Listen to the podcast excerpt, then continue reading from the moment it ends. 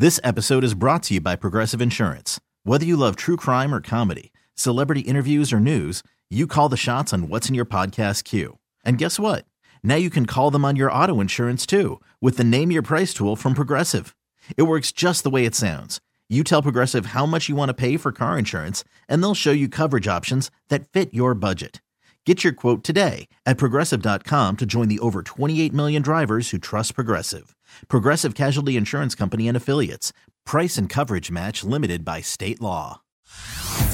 Hey everyone, Boomer Esiason here. The NFL draft is behind us and your favorite team is now gearing up for week number one. The free Odyssey app puts you right in the middle of the pro football conversation with the biggest sports radio stations from across the country. The local voices who know your team the best, giving you their unfiltered takes on the current state of your squad. It's always football season right here on the free Odyssey app. What a song.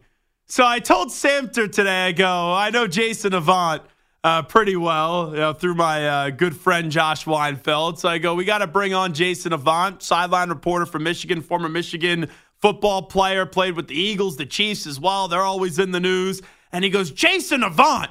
He goes, when I used to produce Jim Rome or was working with the Jim Rome show, they would play this Jason Avant song. And I had no damn clue that Jason Avant actually had a song about him that a fan made up. And Jason Avant joins us right now. Jason, I think that's the best introduction you're ever going to get. And I didn't have to say a damn word. I just had to play the song.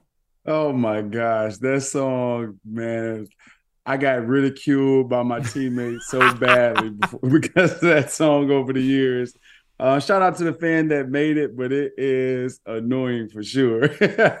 when did you like first find out about it? What was that 2013 2012 something oh, like that? yeah derek boyko he's the guy he's the uh, former pr the media, guy. yeah. the pr guy for the eagles. Now he's with the buffalo bills. Uh, he told me about it and he played it for me and i was like are you serious right now? And rome would faithfully play that song. I, I, I don't know what it was but he loved that song. Who was the teammate that gave you the most crap for the song in the locker room Oh my gosh, probably Jeremy Maclin or DeSean, dude. Oh, Jason Devine. That's absolutely great. So I know you're real happy. Uh, I was at the game. Uh, I actually, in my drunk state, tailgating in the parking lot, I thought I saw Jason Avant like quickly, maybe showing up a little bit late to the stadium. I thought it was you from afar. When did you end up getting into the stadium? Just wondering. Well, I ended up getting the stadium at ten, uh, so I don't know how late that was, but it, that's not late. Getting the stadium at ten, and then I had to go and do some appearances, and then head to the field. Oh, so you yeah. were out of the stadium, then you, you, you went in the stadium, you you went out of the stadium, then came back yeah, in. And, and came back into the stadium. So if you saw me and if I was on a golf cart, that could have been me for sure. I'm pretty sure it was you. And I was like, yo, Jason. And the golf cart just kept uh, cruising. So kept, moving. Uh, I'm glad you came on today. Uh, I heard your interview after the game with Kris Jenkins. The emotion was awesome. But you being on the sideline for that one, how did you process Michigan up against Ohio State, where your Wolverines take care of the Buckeyes for the third straight season? Well, you know what? It's pretty dynamic because when you really consider it, Ohio State has been stockpiling talent for so many years, and they are, you know, three deep at every position. I would say Michigan is about one and a half deep, and we're going to have struggles after this year when it comes to replacing all this NFL talent. So you know that you're kind of undermanned from my professional opinion when it comes to just talent, but the grittiness of this team, the mindset that they have after their coach, they believe that they can beat Ohio State and they win in the trenches. And for some reason, Ryan Day wanted to play Michigan's game when he's not built for that. Ohio State has been known for having wide receivers and cornerbacks, and they play the game on the edge accumulating and scoring a lot of points. This year, they wanted to be Michigan and try to bully Michigan at their own game, which wasted opportunities to get the ball to Marvin Harrison. So thank you, Ryan Day, for doing that, trying to be Michigan instead of being Ohio State, which you could have scored a lot of points because we do have some weaknesses in our secondary, but he wasn't able to expose it because he wanted to be like Michigan instead of being Ohio State. And that was the only chance that they had because Marvin Harrison Jr even though he only had four or five catches, he still goes for over 100 yards, and he's their best player. We all know that. He's going to be a top three pick uh, in the draft, but it's amazing how they didn't get him more involved in the offense. They should have lived and died by him, and, and they waited too long to get him really going. Yeah, it seemed like both coaches um, at the beginning of the game for sure were hesitant to make mistakes because you know you want to win the rushing yardage, you want to win the turnover battle, and at some point you have to open up the game plan and you have to go to your weapons. You have you know Buka, you have Marvin Harrison, you have Fleming, who made some outstanding catches. These guys are going to play on Sunday, and Marvin Harrison is literally top 10 receivers in the NFL as soon as he arrives there, um, and especially in the right system. So, with that being said, I'm throwing him the ball at least 20 times yeah. in that game. That's just how it's going to be if I'm the offensive coordinator. I'm going to make sure that my best player is spotlighted, but that's the danger of having your best player in a secondary position. What do I mean by that? The quarterback has to play well in order to get the receiver the ball. The offensive line has to block well in order to get the receiver the ball. The running back has to protect. So many people have to protect. So you can, um, as like Ryan Day did, isolate or just freeze him out of the game plan because he's a secondary position. So I'm glad it wasn't a quarterback as the best player or running back because we'd have been in world trouble. And all throughout the year, that's why I thought Michigan was going to beat Ohio State. Even though J.J. McCarthy isn't the greatest quarterback in the world, He's a damn good quarterback. He's experienced and he's gotten better through time at Michigan. And I believed he was going to make the big throws where McCord, even look back at that Notre Dame game, he should have thrown a pick and then Notre Dame dropped it. And then with the game on the line, he throws the interception. And when you have an experienced team like Michigan, they're just not going to drop that football. Yeah, 100% of the time. And, and JJ, you know what? JJ is efficient. He's a very underrated athlete. And check and check this out. He has NFL arm talent. I, I do a show, um, you know, a podcast with Greg Cosell who does tape breakdown yeah. every week.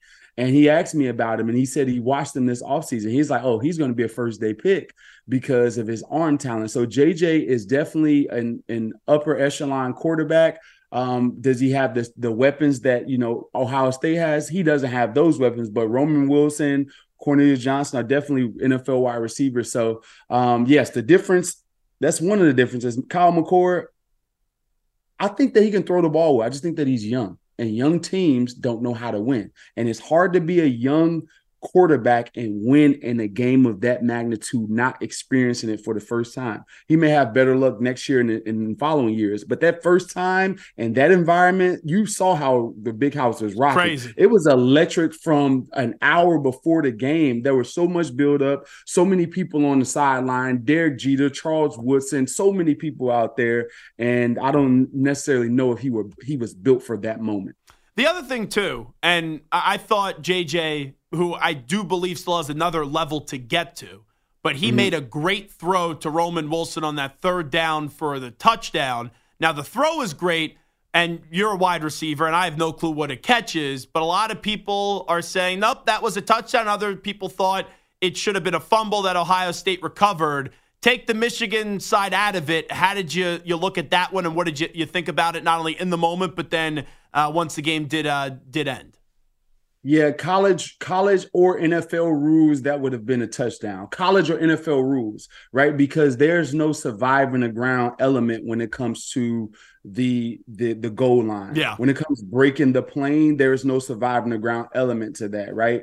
So once you break the plane with possession, right? He hit the ball, the guy, the defender hit the ball, he reestablished possession over the goal line and when they went to the ground he was able to get it out right so and i don't know if any person that really investigates football or watches football can say that that wasn't a touchdown. There was other questionable calls in the game but i won't put my hat on that particular call in and of itself. Every game is going to go you know this way or that way. But when it comes to out rushing a team, Michigan did that. When it came to turnover margin, Michigan did that. When it came to the environment needed in order to beat Ohio State, which I believe was the more talented team, Michigan was able to check that box. And hats off to Jim Harbaugh. All of this scrutiny, all of the things that everybody else does in the country, right? When it comes to scouting and, and figuring out signals, it's hard as hell to decode a signal. Let me just tell you that right now.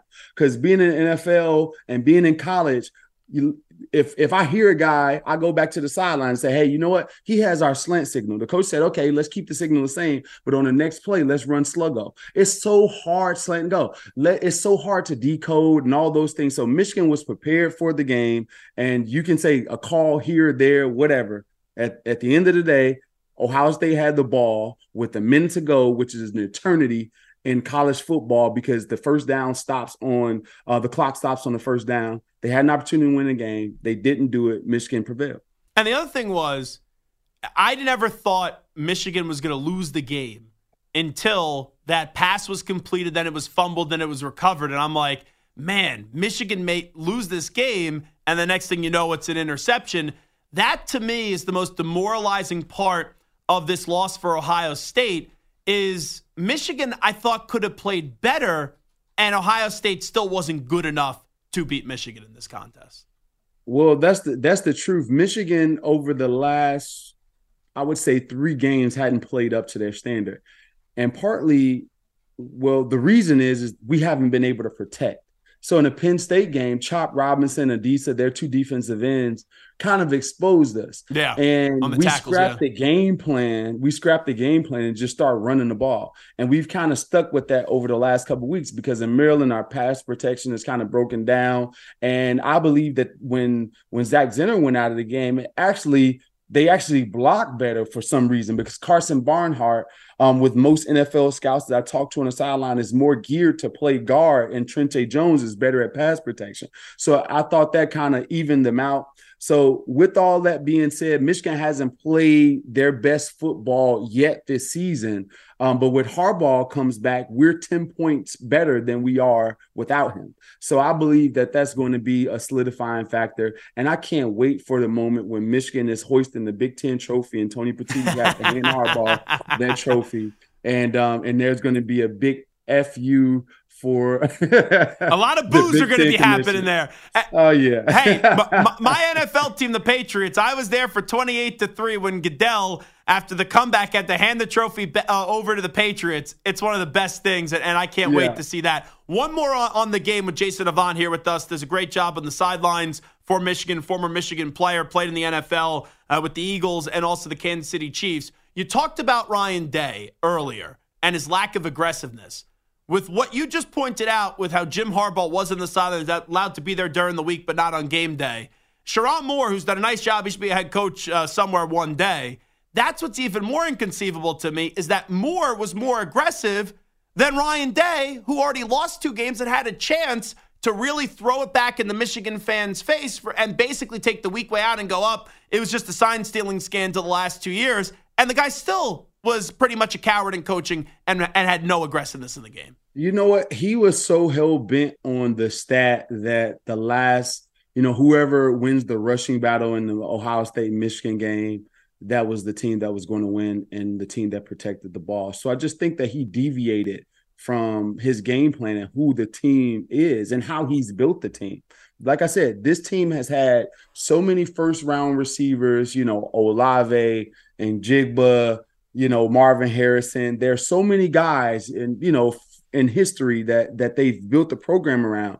And I believe that if you can pass the ball successfully, McCord is super accurate. That's the one thing that I came away saying is that oh, Michigan has some competition in these next few years because McCord is accurate. You know, he, he he threw some dimes in that game, and um, so I just thought that he deviated from the game plan and he kind of lost his identity uh, somewhere. And it could have been talking to Urban Meyer because Urban Meyer had Zeke Elliott and they were able to run the ball and be successful and throw it in, run and have this balance. But the truth of the matter is that you have to know your personnel. That's like the number one rule in football. Every coach, every um, player will tell you KYP, know your personnel, know what we're built for. We're built to throw the football because of what we have on the outside. Do that and do it better than than most and don't worry about the history and the stats. Let's do what we do best. And I think that he just lost his mind when it came to that game. How about your Eagles, Jason Avant? 10 and 1, another game where, uh, man, they didn't show up in the first half, and they're going up against a solid team in Buffalo's not playing up to their abilities. And then Jalen Hurts just gets in his bag, and he's one of the best quarterbacks in the NFL. That was unbelievable last night. What a game! And I and I had to go in. You know, I do CBS, uh, you know, local television. I had to go in, and I had to be there by nine. And I'm like, looking at the clock and trying to get out, but I wanted to see the whole overtime game. Jalen Hurts, man, is he's un he's unflappable. That's just who he is. There's always an adjustment when you're playing in the rain because the rain is very, very scary for the offensive coordinator. It's scary for the team because you can't execute your offense the way that you want to execute it. Because if you make a mistake and you turn the football over, you're down, and it's very, very hard to come back in the rain.